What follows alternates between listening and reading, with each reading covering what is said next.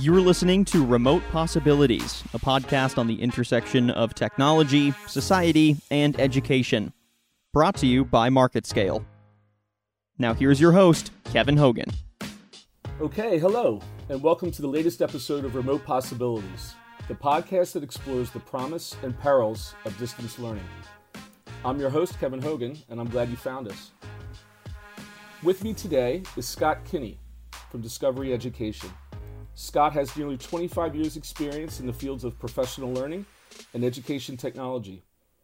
As Senior Vice President of Educational Partnerships, Scott collaborates with educators and administrators around the world to develop and implement customized solutions that empower them to meet strategic goals and build modern digital learning environments that support student achievement. Under his leadership, Discovery Education is serving 3 million educators and over 30 million students around the world. And they are transforming teaching and learning in half of U.S. classrooms, over 40% of all primary schools in the UK, and in more than 50 countries. Most importantly, uh, Scott is also a diehard Eagles fan, as am I. Uh, so that, of course, takes first priority, and we are both uh, I expect, uh, hoping to see the the birds return to the uh, to the field soon. Is that true, Scott?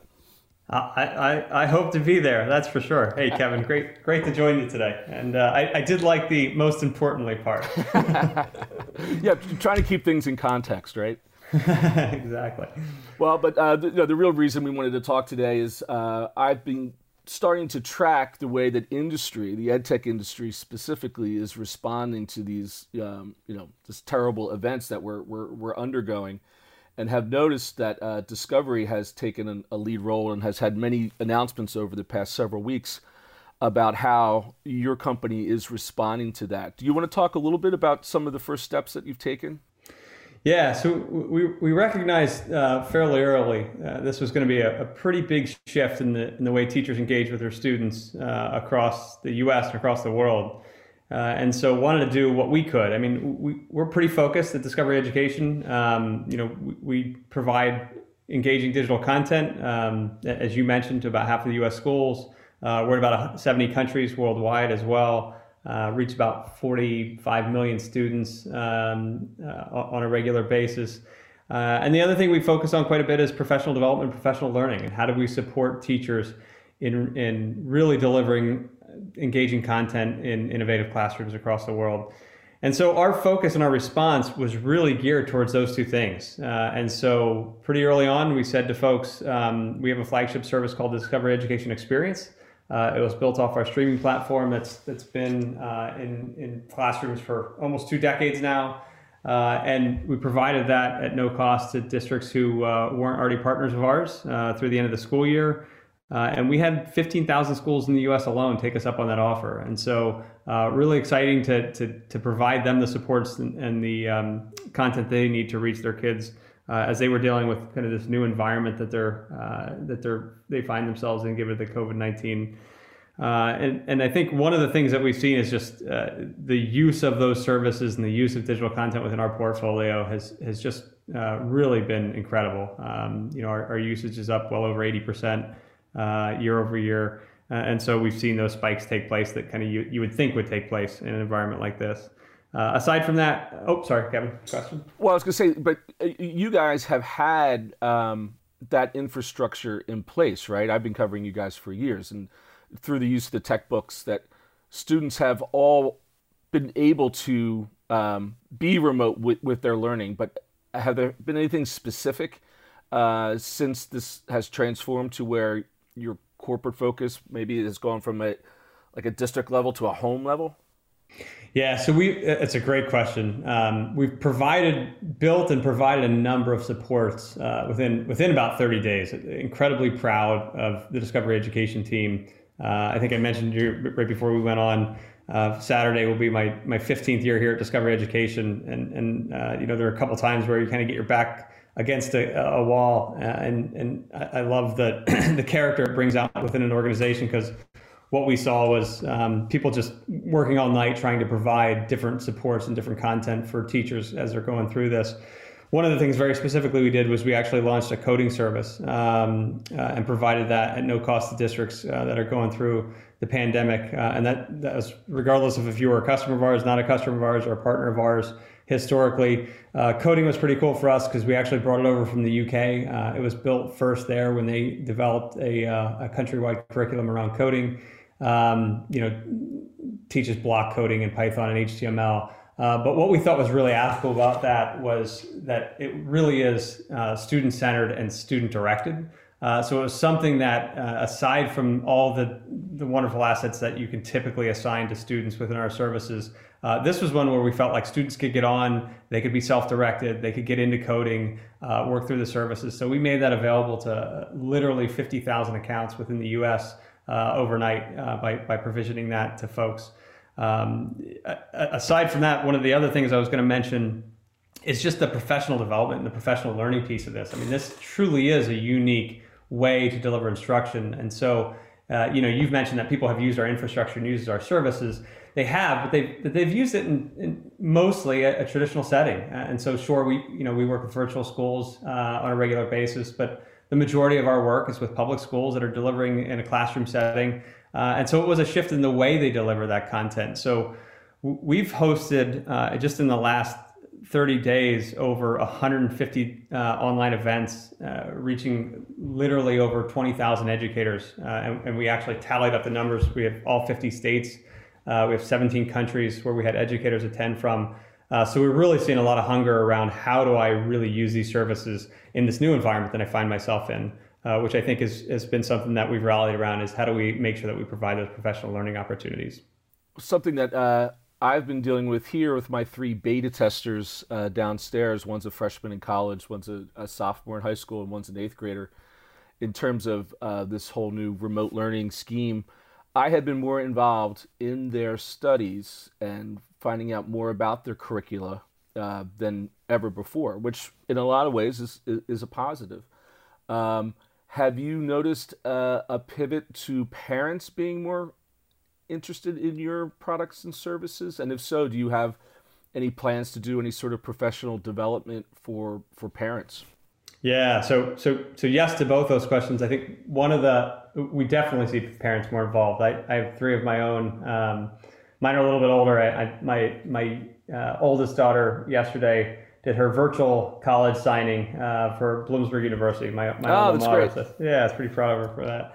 Uh, and so I think one of the things that we're seeing is, is the need to provide those supports. We actually launched something called DE at Home, um, which is a subset of content that parents can use with their stu- students uh, or their, their children, sorry, not their students, um, but the parents can use uh, with their children and students, I suppose, in this case, uh, for, for, for modules of learning activities that, that they can kind of grab from our site and go. Um, we're also shortly launching something called STEM at Home, which is similar with, it, with certainly a focus on uh, science and technology, engineering and math. Uh, so very focused on how do we make sure that we provide the supports for uh, parents specifically that they need in, in, an environment where they're doing a lot more of the instruction than, than maybe historically. Now, how about from uh, an international uh, perspective, uh, as we mentioned in your in your intro, that um, you you have uh, educators around the world uh, that are using your products and, and, services. Have you seen any distinction between uh, responses from from one country to another, or ways innovative ways in which they have made the shift to remote learning? Yeah, I think it certainly varies from region to region. Uh, so, uh, as I mentioned, we have a, a business uh, that's in uh, that's in the UK. Uh, it looks and feels a lot like uh, our experience platform here in the US. so they provide both supplemental digital content to schools, and, and, they're going through the same types of things. They're seeing um, usage spikes within their services. They're seeing parental engagement. Um, they're, they're, one of the features that they have in the UK that was a little bit different here in the US is, is home access is an add-on, uh, where in the U.S. we, we make that available at no cost. Uh, and, and so they provided that at no cost to, to all their partners, uh, which, as you can imagine, was incredibly well received. Uh, we actually work pretty cool partnership that we have with the country of Egypt, um, where we actually uh, host something called the Egyptian Knowledge Bank. Um, and so, uh, through their leadership, they actually have a countrywide portal that they make available uh, with digital content. Some of that's ours. Uh, they also integrate some uh, some other folks digital content as well. Uh, so they have a unified response. And, and it wasn't a response to this. Um, they've had that in place for several years now. So the nice thing about that is, uh, you know, given the consistency of national standards in, in, Egypt and given the consistency of them leading that at the at the country level, uh, they were able to continue providing that resource, which really, uh, you know, obviously pro- provides a lot of supports as, as we deal with the COVID nineteen pandemic. Right, right. That kind of uh, inspires a question for me about the assessment aspect of all of this. Uh, how, I mean, this spring, standardized tests canceled, right? State standardized tests canceled. Um, is there going to be even an attempt to assess what has happened? Can you collect data on, on what's happened? Uh, maybe even just through the usage of your of your stuff. Yeah, I, I, certainly think you know there are different ways to measure engagement, um, and and by providing content digitally, as, as you know, Kevin, there there are uh, lots of ways to look at use, or lots of ways to look at engagement and logins and those types of things. Uh, we've always focused specifically on formative assessment. We've never been a company that that has kind of looked and aspired to be a summative assessment company.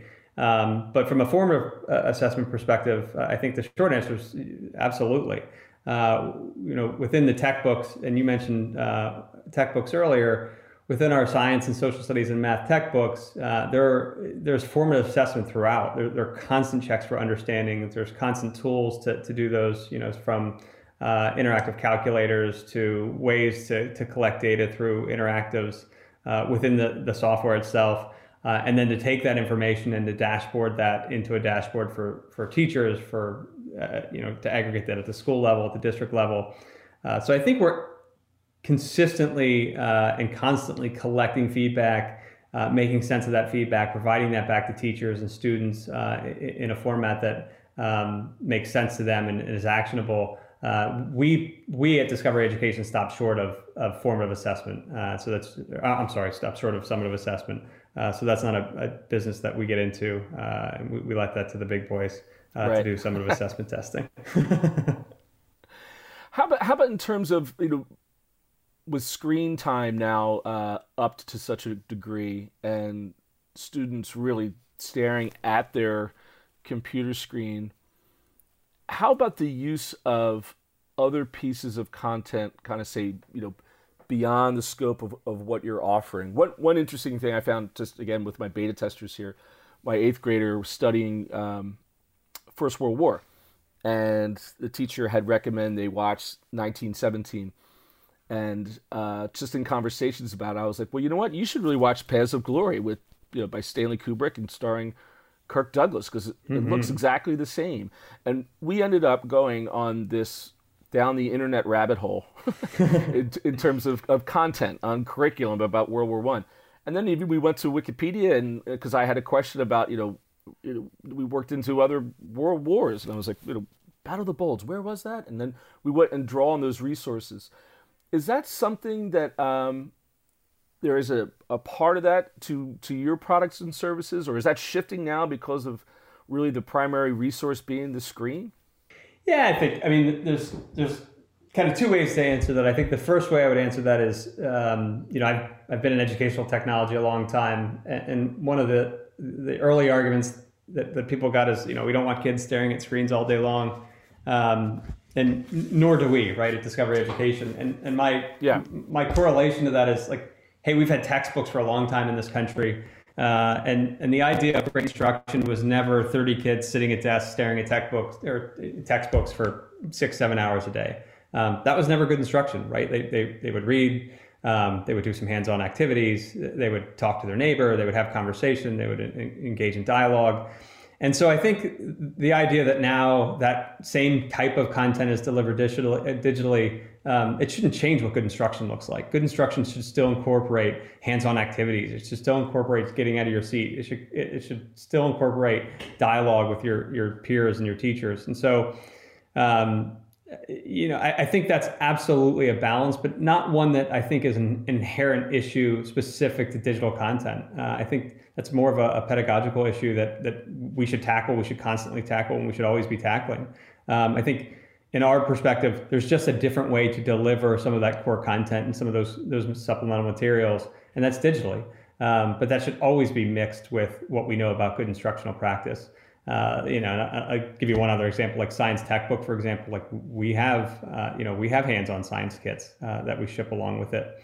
Um, the, the other thing that we do, to your question about like kind of how do we manage that, we actually have some pretty cool partnerships, and I'll, I'll just give you one example. Uh, we actually work with 3M on the Young Scientist Challenge, and so you know, kind of taking all that learning off the screen and putting it into practice uh, with hands-on activities. And in the Young Scientist Challenge, students actually develop a prototype uh, of, of something that uh, you know has a problem to solve, whether that's clean water, whether that's you know energy in, in an area that uh, it's hard to get energy to. Um, and then what's really cool about that is, is 10 finalists from the Young Scientist Challenge work with a 3M Young Scientist to kind of bring that to life. And then once a year, we actually go to the Innovation Center uh, in Minnesota and, and, and have the Young Scientist Challenge. So for us, it's, it really is about what does good instruction look like. Certainly, we believe that we can deliver a lot of instructional materials digitally, um, but that certainly doesn't mean students should be staring at screens six, seven hours a day.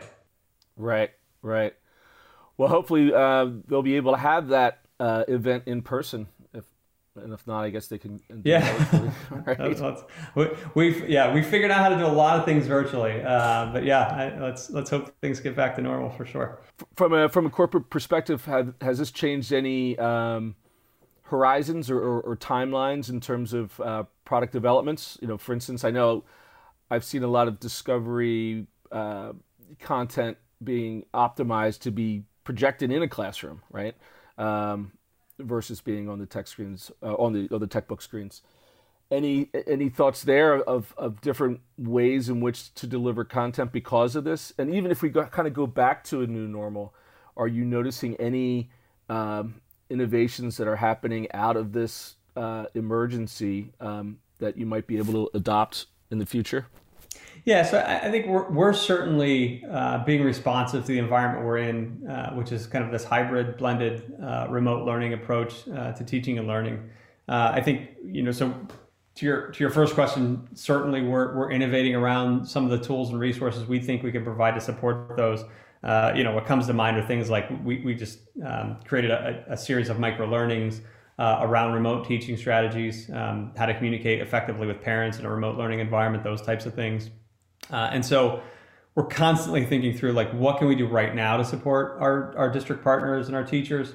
Uh, but at the same time, to your to your point about how does this affect corporate strategy, I think one thing this has got us extremely focused. Um, so we're looking at it through the lens of how do we make sure that our platform has the most utility in this environment, but also beyond. I think, you know, I, I'm not convinced that we get quote unquote back to normal anytime soon. Uh, yeah. I, I, think the reality is, you know, I've read through over the weekend, I read through Maryland's recovery plan.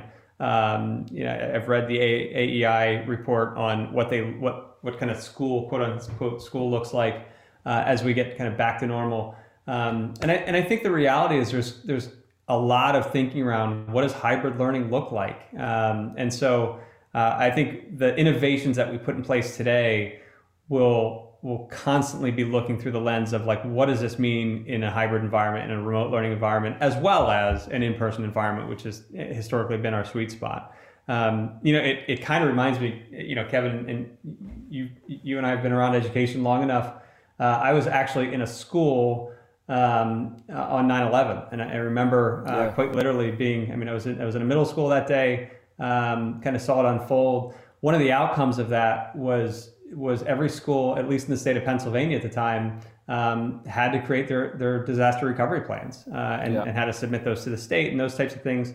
You know, it, it's not to me, it's not unreasonable to think you know schools are going to have to plan around remote learning, hybrid learning events. Uh, what does this look like if it if it kicks up again uh, in a second wave? Uh, and so I, I, would expect that we'll continue to innovate around those solutions to make sure that we're we're ready to support them uh, as they get to those places potentially.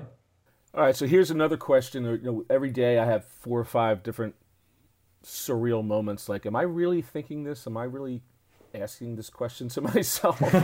but I, I, guess I'll, I'll ask. I'll ask it to you anyway. I mean, uh, I just saw a, statistic where forty percent of parents uh, said that they would not allow their children to return to school if there were you know social distancing measures or, or uh, uh, many number of reasons, but there are a lot of people who are not thinking about putting their kids back in school, specifically in the public schools. Uh, so there's some private um, institutions that are also thinking that way. Um, and you have the emergence of online schools. Um, from your perspective, does that change thoughts on again on, on, on kind of corporate strategy? I mean, as if you're going, you know, to offering these through a school district, um, do you also offer to individual institutions, and would there possibly in the future be some sort of um, homeschool option? Yeah, so so we actually we, we actually cover those gamuts today, uh, and so when we designed our services, so from a delivery perspective, first when we designed our services, we actually do think in the lens, um, and this is probably partly because we've been doing this for so long. Um, in you know what does this look like if it's if one teacher has a computer? I mean, Kevin, you know, like when we started this, you were happy if there was one internet connection in the front of the room and, right. and, a way to project that content somehow to 30 kids. Absolutely. Uh, so we still think through that lens and say, like, what does this look like in a one-to-many environment? What does it look like in, in, a, in a small group environment? And then what does it look like in a one-to-one environment? We've kind of always thought through the technology side. Um, you know, we're not app-based. We've always been through the browser. Um, we, we made that conscious decision because – we didn't want to be limited to one platform. So uh, as long as you can bring up a browser on any device, we're reactive to it and responsive to it. Um, so I think for us, we've always tried to be kind of where the end user wants to consume uh, our, our resources. Uh, and then, you know, from the type of school, uh, you know, today we, we, we work across those gamuts. So we work in public schools because we have such broad distribution. I think we're pretty fortunate um, you know, we work in large districts, uh, as you know. We work in small districts. We work in single schools. Uh, we, we actually have um, uh, we're, we're, part of the homeschool buyers co-op, so we already do provide services to homeschoolers. Uh, so I think you know, from our perspective, we've always wanted to be a resource that could be utilized by educators and students, kind of wherever they were, whenever they were. Uh, I think we'll continue that focus. So I don't think it changes our corporate strategy. Um, I think it just refines it and, and it gives us um, uh, kind of real life examples to look at that lens to look through and start to apply those to our services.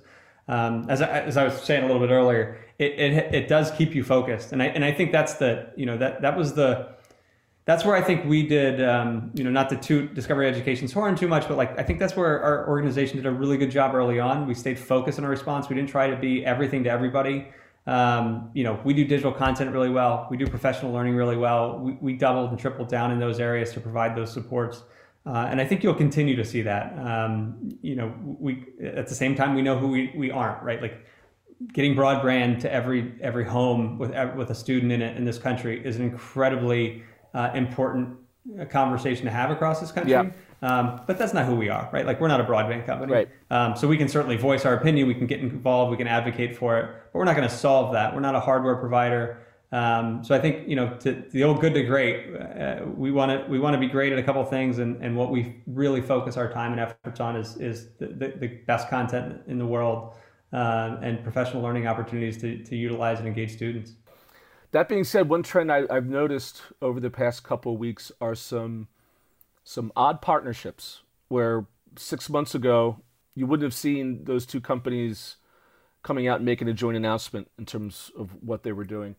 I've seen a lot of um, digital e- equity advocates really banging the table and saying, you know, this is the moment, uh, if there ever was a moment, to get that device to every kid and have, you know, broadband to every kid uh, and maybe see some of the telecoms step up. Uh, and they have actually. I mean, there, there, are a number. I mean, just like with uh, a lot of the curriculum services offering and uh, free free content up to a certain point before you know it will go back behind the wall.